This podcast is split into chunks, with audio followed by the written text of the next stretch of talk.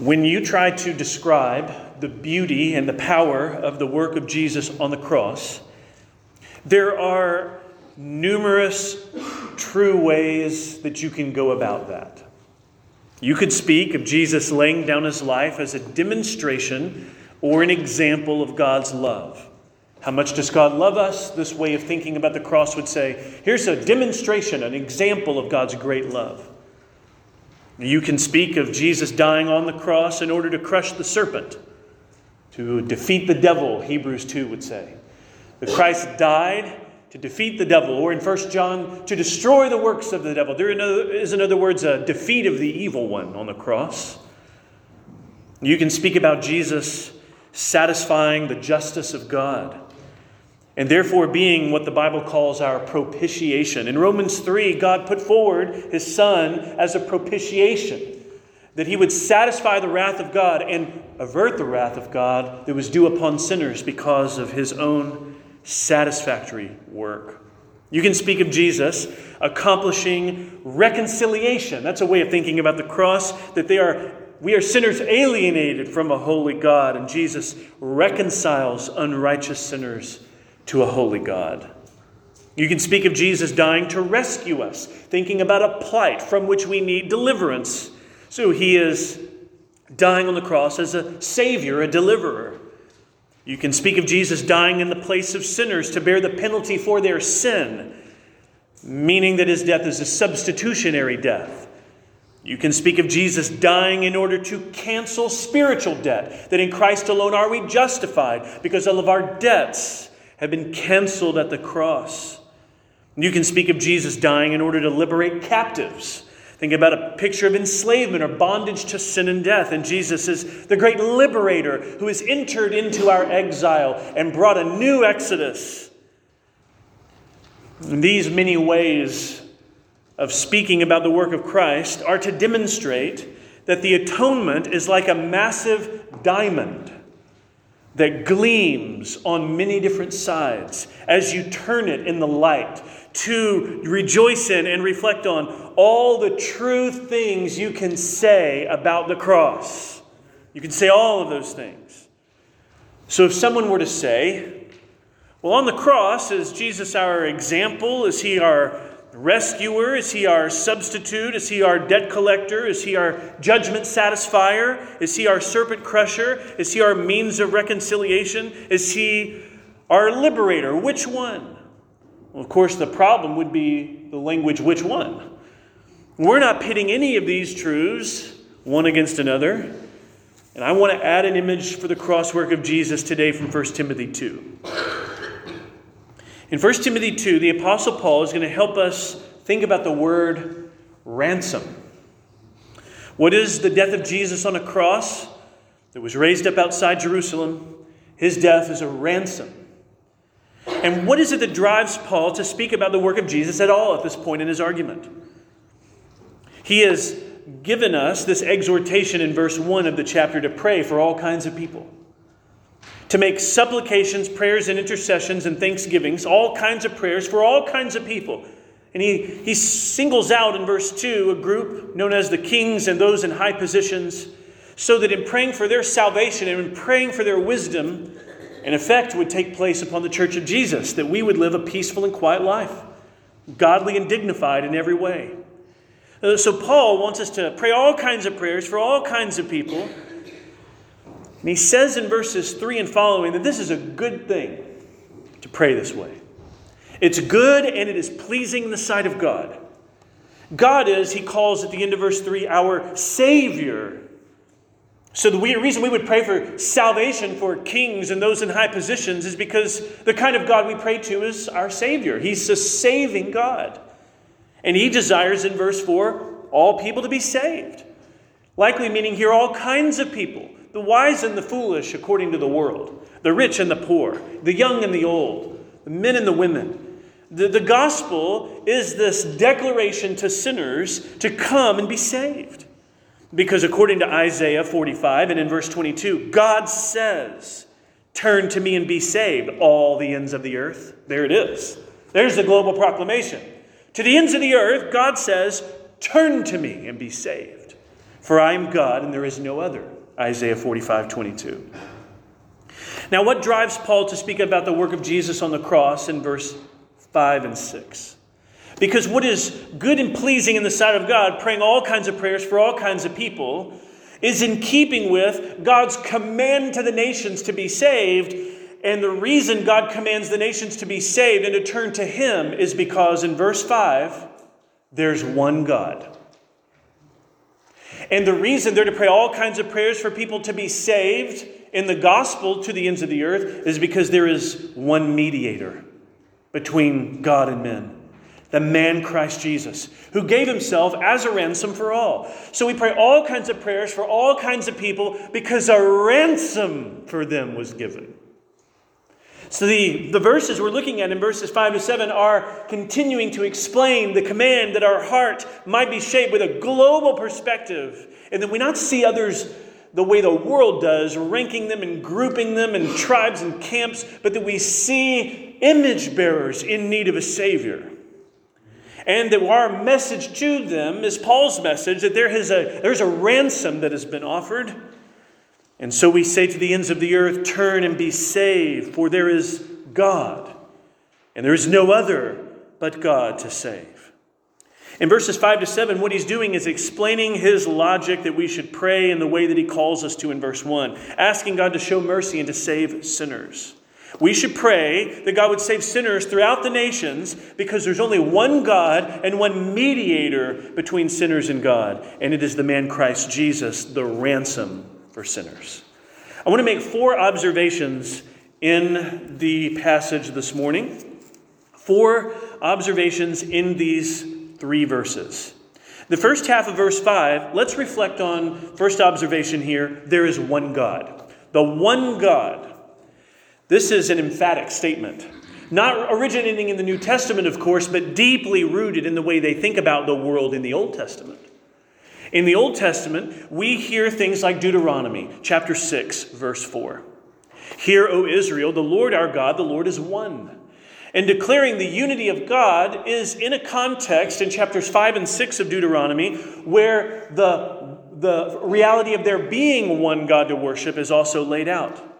So to declare that the Lord our God is one is at the same time to confess the non existence of every other supposed God every other idol, every other form of worship. There is one God, Paul proclaims. And he says this to Timothy, who's currently ministering in Ephesus. Ephesus was a city that did not believe there was only one God. One of their most famous architectural wonders that I've spoken about in previous Sundays together is the temple to Artemis, the goddess whose temple was a massive wonder of the ancient world. And so, one of the seven wonders of the ancient world was a wonder to the world and an abomination to God, because this was, in its, though it being in a, a beautiful and aesthetically pleasing place in terms of grandeur and impressive stature and scope, it was a place of false worship. A God who was no God. Artemis, no goddess who existed. This language in 1 Timothy 2 5 says, For there is one God. The reason we call in prayer for God to save sinners is because there is no other God saving sinners. There's one God. And this one God has made himself known in his word and through various redemptive acts in human history, culminating in the cross. There has been no greater demonstration of God's heart toward sinners and his mercy upon the needy than what he has demonstrated in Jesus. There is one God. This is an emphatic denial of the existence of other gods. False worship is not neutral, however. Paul teaches that in 1 Corinthians chapter 8, an idol, he says, has no real existence. But he does teach in 1 Corinthians 11 that false worship is giving in to demonic and satanic deceptions. So while the supposed gods of the ancient world were not real, the wicked principalities alluring sinners into false worship are real. And he says there is one God. In 1 Corinthians 8, verse 6, Paul says, There's one God, the Father, from whom all things are made, and for whom we exist, one Lord Jesus Christ, through whom are all things, and through whom we exist. This is a needed message for Ephesus. A message that would not have been popular. They might have said to Paul, You are so narrow minded. You're so narrow minded, Paul. You're, you're so exclusivist. I mean, doesn't it, doesn't it seem more loving and more tolerant to say, well, we got all these gods? And you just kind of go toward and, and worship really what jives best with you, Paul. I mean, why can't you just do that? Because Paul says, well, those other gods aren't gods. There's only one God. And you see, the problem with polytheism is that it is a lie. And the supposed loving affirmation of many religions throughout the world to say, well, everybody's got their truth and everybody's got their way, and, and God is just in the end expecting us to uh, find our own path. Well, Paul says, see, the big problem with that is there's one God. You know, if there were many gods, there might be then many paths. But Paul here is insisting on this truth there is one God. Observation number two there is one mediator. This is important after the first observation. He's saying that there is one God and there is one mediator now between this God and sinners. Men here refers to men and women, sinners and this, uh, made in the image of God in this world. There is one mediator between God and men, the man Christ Jesus. One mediator, one God. So if someone were to say to Paul, okay, so not only are you saying that there's only one God. You're saying that in terms of going beyond this life into a place of heavenly glory and communion and peace, you're saying there's one way. Paul says there's one mediator. One mediator. You see, the, the problem with saying that there are many paths to God is you would be insisting that there are ways to God beyond the mediating work of Jesus. It would be to deny the effective atoning work of Jesus on the cross, which was necessary for the lost. Of what use is the cross if there are many ways to God besides Jesus? He says there's one God, there is one mediator between God and men. A mediator is a go between. That's what a mediator is, right? To mediate means there's a party on the side, there's a party on this side, and, and you're, you're envisioning someone going between. There is one mediator, the man Christ Jesus. He's called in, in uh, Titus chapter 2, verse 13. Titus 2.13, Jesus is our great God and Savior. We have to immediately avoid an error here that emphasizing the man Christ Jesus must mean that he's only human and not divine. Some people in church history have looked at this and said, okay, he's emphasizing the man Christ Jesus. But you see, the humanity of Jesus is genuine according to a verse like this. It doesn't deny his deity to affirm his humanity. That's not what we want to, um, that's not an error we want to make. Instead, we see that both are acknowledged in the letters of Paul. He calls Jesus our great God in Titus 2.13. So the same writer of 1st and 2nd Timothy and Titus holds forth the truth of Jesus' deity and Jesus' humanity. Why then the emphasis?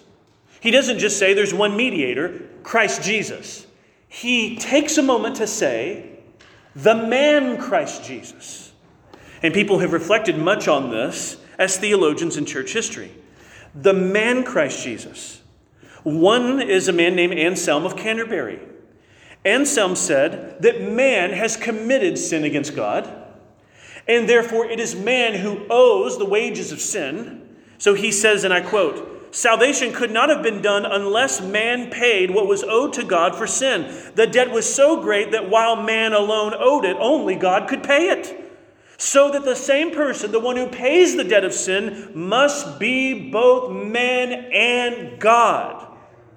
The one who is our representative, the one who comes as the incarnate Son to do as man what man cannot do merely as man, but the one who is both God and man can do. Anselm is right. In his book Mere Christianity, C.S. Lewis says that Jesus is both truly God and truly man, and the incarnation is necessary because we die in the wages of sin, and only man can die. And if God could come as man, then not only could he die, as God, he could do it perfectly. As both God and man, the Lord Jesus Christ is exactly the one we need. There is one mediator between God and man. the man Christ Jesus. The man Christ Jesus. Mediatorship is not an unfamiliar term to Jewish readers of Paul's letters in the first century. They knew what it was to have a, a history as Israelites with a mediator because they knew Moses. Moses was their great mediator, a covenant mediator in Exodus and Leviticus and Numbers and Deuteronomy. Moses was such a towering figure in the lives of the Israelites and in their scriptures. They rightly viewed Moses as the one who would come to them and come to God, and as their mediator, he would make known words of God to them and represent them to God. A mediator did that kind of thing. What the Lord Jesus does as the mediator as he represents fallen man unto God as Jesus takes our sin upon himself. Jesus was not in his own person someone born in sin, nor did he have a corrupted human nature. Instead, as the one truly God and truly man, our sins are counted to Jesus so that he might represent the sinner, the transgressor before God, and as God accomplish a perfect atoning work. He is a greater Moses. You see, Moses could mediate for the Israelites, but he could not save them. Moses could go between God and the Israelites and give them words from God, but Moses wasn't the Word of God. The Word became flesh, however, in the Lord Jesus. Jesus is a true and greater Moses. Jesus is the greatest mediator the Scripture has ever reported. Every other previous prophet and mediating voice in the Old Testament pales in comparison to the atoning voice and work of Jesus, who has come to say it is finished and die on the cross as a ransom. He is the man Christ Jesus. He is our great God and Savior. The Savior must be both God and man to pay the ransom due to God by men. And Jesus pays it as the God man. Third observation we've looked at the statement one God, the statement one mediator between God and men, the man Christ Jesus. This takes us into verse 6. And then the fourth observation will be verse 7. This third, this third observation is about the ransom. One God, one mediator, there's a ransom, one ransom. In verse 6, this man, Christ Jesus, is described as the one who gave himself. Now, subordinate idea. It's connected to the man Christ Jesus in the previous verse. Why is the mediatorship of Jesus effective? Verse 6 answers this. Verse 6 explains why there is only one mediator. Because there is a ransom that has been given for all, and the ransom is Jesus. The ransom isn't something Jesus gave apart from himself. Jesus is the ransom given. In verse 6, who gave himself as a ransom for all, which is the testimony given at the proper time. When you look in the Gospels, places like Mark 10 45, tell us that Jesus himself understood his mission to be this. Mark 10:35 uh, 10:45 Jesus says for even the son of man came not to be served but to serve and to give his life as a ransom for many. Just think about the the overlap of that language with 1 Timothy 2. Jesus says the son of man, referring to himself, has come to give his life as a ransom. And Paul says, "Well, you know what our mediator did and you know why there's only one mediator?" This man, Christ Jesus, gave himself as a ransom. In other words, Paul believes exactly what Jesus taught of his own mission and work during his earthly ministry. It is not a taking of the life of Jesus against his will. Look carefully at the language in verse 6. He gave himself. In John 10, he says, no, no one takes my life from me. Oh, they will think at the time that's what they're doing.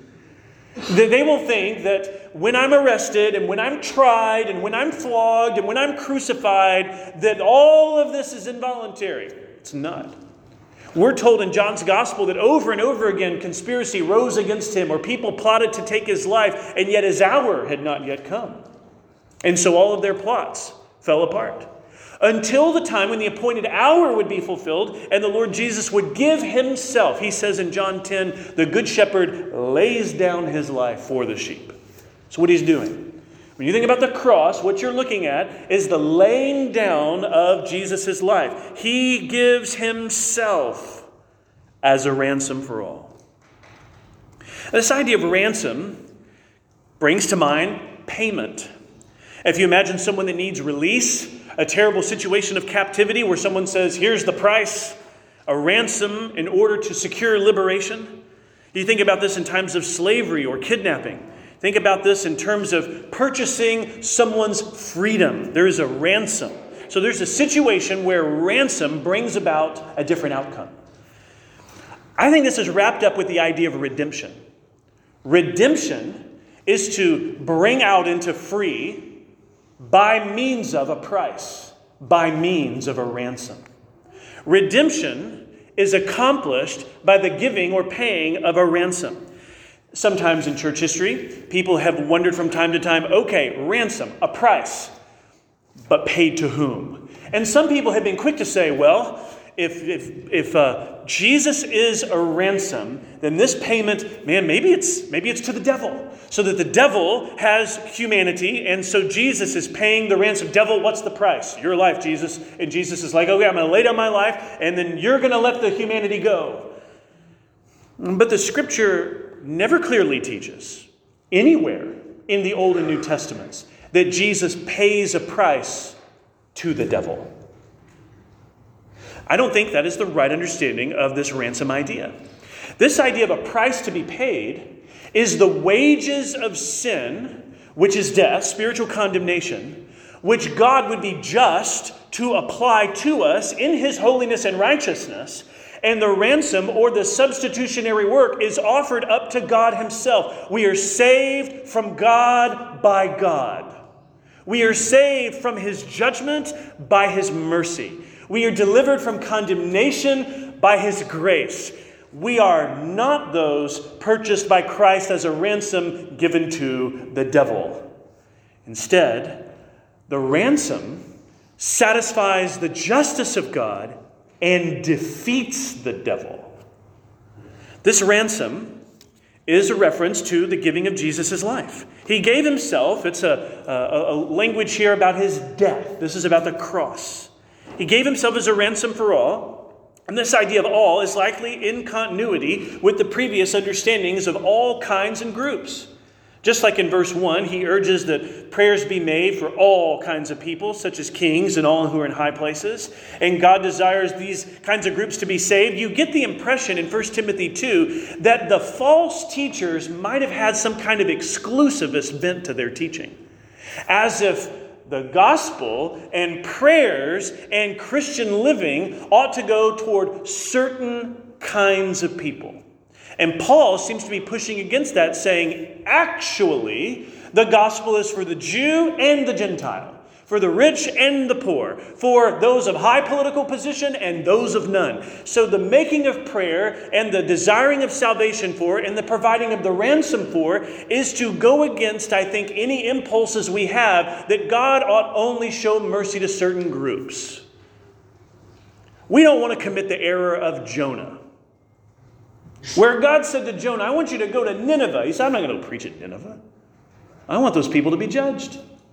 And those are a bunch of Gentiles who, if their Assyrian nation continued, since Nineveh was part of Assyria, those Assyrians would likely come to Israel's doorstep and be used by God for the judgment of the land.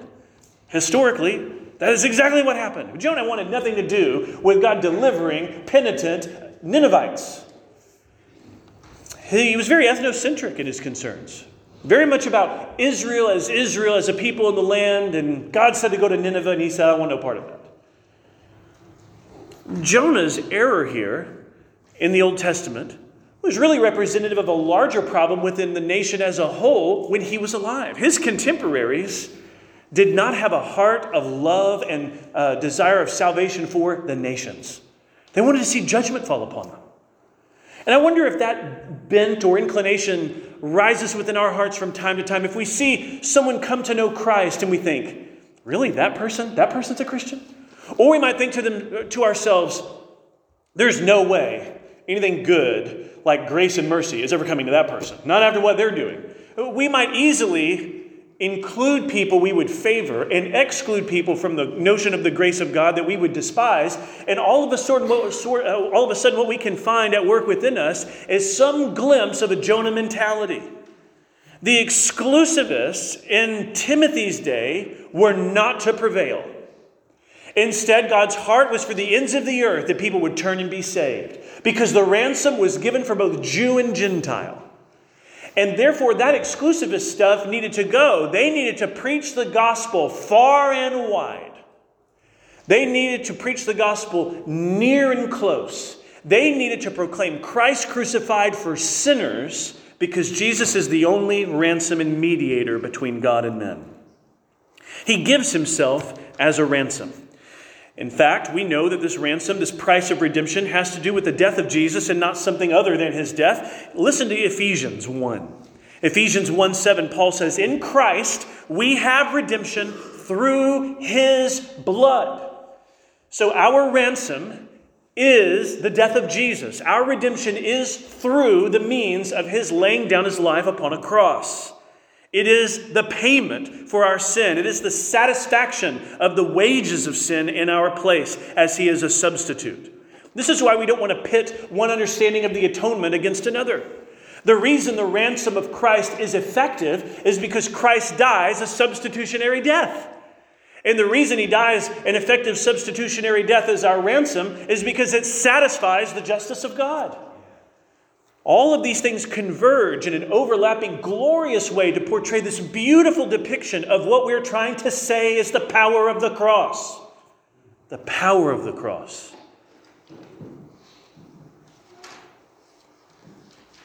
It tells us here in verse 6 that this is a testimony given at the proper time. This could be a bit of a confusing phrase because we're used to some particular person giving testimony about something else. So, who's giving this testimony here? It says he gave himself as a ransom, which is the testimony. So, this is going to be a little bit different of a way of thinking of testimony. Think of the word witness or evidence. If you were to give testimony as a piece of evidence in a legal setting, think of it in this case, in verse 6, as the ransom being a testimony. Not the normal way we think about testimony, but this is on the cross, God is bearing witness to something. The cross is a blazing testimony of God's heart for the nations. The cross is a testimony of His grace and saving mercy extended to the rich and the poor and anyone that would be excluded by these false teachers in Ephesus who ought not prevail with their views. Instead, in verse 6, the ransom is for all and the cross bears witness to it. The arms of Jesus stretched out for sinners like us. The testimony, or He bore witness to it, at the proper time. Reminding us, I think, that in God's providential span of human history, the cross was not occurring at a random time and place, but right on appointed schedule. Not early or late, but as divinely ordained and decreed by God, it was a testimony given at the right or proper time. we see this language of proper time used in chapter 6:15. I think it's the same idea or concept. Chapter 6:15, God will display this, the coming of the Lord Jesus that is, at the proper time. He who's the blessed and only sovereign, King of kings and Lord of lords. Something happening at the proper time is a way of saying God's will and decree is being done in whatever is being described. What's being described in verse 6? The cross. So the ransom between and mediator between God and men is the man Christ Jesus, who's truly God and truly man, and he dies at the appointed time, bearing witness to the mercy of God flowing toward sinners. This is life for the nations. Because on the cross, the New Testament teaches that he purchases a people for himself from every nation, tribe, and tongue. That doesn't sound very exclusivist. Sounds global. Sounds like you're wrapping your arms around the world, saying God so loved the world that he gave his one and only Son. He loved the world. And whatever's going on in the minds of these false teachers who are undermining the scope and beauty and power of the gospel, they are in some way bringing disrepute upon and slander upon the cross by not proclaiming the mercy of God to the ends of the earth. And so Paul is going to make this clear to Timothy so that the call to pray all kinds of prayers for all kinds of people would be rooted in the scope of God's ransom, a global display of mercy on a cross. Fourth observation. The fourth and final observation in our text is the mission. We've thought about the one God, we've thought about the one mediator, we've thought about the ransom, and now the mission in verse 7. Paul says, For this I was appointed. Now, what's he appointed for? When he goes to use these words, these nouns, preacher and apostle, and later teacher in this verse, preacher and apostle and teacher is what he's been appointed for this. Well, we've got to look here at verses 6 and 7 and how they connect. The cross is Jesus giving himself as a ransom for all, a testimony given at the proper time. For this I was appointed a preacher. Paul's saying the mission of Jesus has now become the message I am or have been appointed to proclaim to the world, namely that Jesus has come as a savior for sinners. And he is especially emphasizing in verse 7 that he is a teacher of the Gentiles in faith and in truth, which has led some scholars to wonder if Paul is pushing back on some of the false teaching that's trying to influence the Ephesian church. Are these people who are committing a common Jewish error that can be rooted in some misunderstandings in the Old Testament? And are they excluding the Gentiles from the purview of saving grace like a Jonah all over again? Paul says, I've been appointed for the Gentiles because God's heart is a mission for the world. That every nation, tribe, and tongue would come to know him. In verse 7, for this I was appointed. Jesus laid down his life. Paul, however, did not volunteer to be an apostle. Paul was appointed. It's a divine passive. He was appointed by God. He was appointed three things a preacher, an apostle, and a teacher of the Gentiles. Thinking about these three nouns for a moment, he says, I'm appointed a preacher. It's the word herald. You needed heralds in the ancient world. Sometimes you needed something publicly announced. People would go to the gates of a city and hear ye, hear ye, or whatever they would say, some kind of equivalent in another language. And they would, they would call people to attention and they would share whatever news that was. Businesses would do this. Legal announcements were, being, uh, were part of this. Royal announcements. You had people go out and trumpet blasts would get attention, and a herald would announce something. A herald had news. And Paul has news. There's no news better than his news. His news is that the man Christ Jesus has given himself as a ransom and is the mediator between God and men, so that the one God is God our Savior who's come for us. Paul says, I was appointed to proclaim that, to herald it. To herald it. It's not something you do quietly. Heralds were not known for their soft spokenness. You would, that would be your only day on the job. It's like, we can't hear you. You, you got to proclaim. You, you've got to enunciate. You've got to lift up your voice. What are you trying to say of such great importance? He says, I was appointed a herald, a preacher, and, second noun, I'm appointed an apostle. An apostle is someone sent on behalf of another. He was appointed an apostle of Jesus, wasn't he? We get this in 1 Timothy 1 1. Paul, an apostle of Christ Jesus by command of God. So this isn't a divinely appointed herald, a divinely appointed apostle. And then he says, unexpectedly. I am telling the truth. I am not lying. And then he gets to his third noun a teacher of the Gentiles in faith and truth. It's kind of unexpected, though, that he would pause to say, By the way, I'm telling the truth. I am not lying. It makes you wonder whether some of those false teachers in Ephesus were calling into question Paul's credibility. That he's an apostle for the Gentiles, a teacher of the Gentiles. He says, I am not lying about this. I mean, were people trying to bring disregard and, and disrepute on Paul's ministry, saying, oh, you know, if Paul's going for the Gentiles, he's got things wrong. He wasn't appointed an apostle for the Gentiles. Paul takes a moment here to say that his apostleship, that he has been, uh, that he has been proclaiming, and that is the root for all of his letter writing, he says, I'm telling the truth. I am not lying. That kind of insistence comes so unexpectedly that we wonder if emphasizing his apostleship was necessary because of something going on confusing wise in the Ephesian church. And the reason we wonder that is because in his letters, when he takes the moment to emphasize the authority of his apostleship, it tends to be in context where people have called it into question. So maybe here, I'm telling the truth, I am not lying is his way of insisting that those false teachers continue to be false in the things that they say, even about the Apostle Paul. But he says, I'm a teacher of the Gentiles. I teach. You get this impression in the book of Acts when the early church gathers. They gather to learn. They pay attention to the apostles' teaching. They want to grow in their understanding. A key identity factor in being, or a key uh, part of being a Christian, our identity as a disciple of Jesus, is that we are a people who are learning. We want to be people who learn, people who are taught. That's one of the reasons we gather on the Lord's Day for corporate instruction and gathering under the Word of God.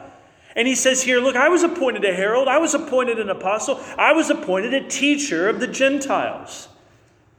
Teacher of the Gentiles in faith and truth. You could translate those last few phrases faithfully and truthfully. To be a teacher in faith or a teacher in truth is to teach or to perform such a function reliably. Not only is he a legitimate apostle, I'm telling the truth, I am not lying, he says, but I am teaching the Gentiles in faith and in truth. I'm teaching them faithfully, I'm teaching them truthfully. So you can depend on me to teach, and you can trust what I'm teaching. Both faithfully and truthfully, those terms characterize Paul's ministry. He is a truthful teacher of the gospel, a faithful apostle to the nations about the one Savior for all people. We do not have one gospel for certain groups and another gospel for other groups. There is one God, one mediator, one ransom. We've got the same gospel, the same gospel for any and all sinners you can imagine. One gospel. There's not some elite group that gets this gospel and some other group that gets another message. There is one Savior for all who will come to Him. So, our urging to the ends of the earth is then come to Him. Come to Christ. Flee to Christ, turn from sin, trust the one mediator between God and men, the man Christ Jesus. He alone saves. He alone has given Himself as the ransom for sinners to purchase our redemption. A people not belonging to some elite and tribal group, but instead a people part of a church comprised of the nations of every tribe and tongue, a Savior to the ends of the earth. We say, Come to Him. And we say, Rejoice in Him that He is your ransom, your deliverer. Let's pray.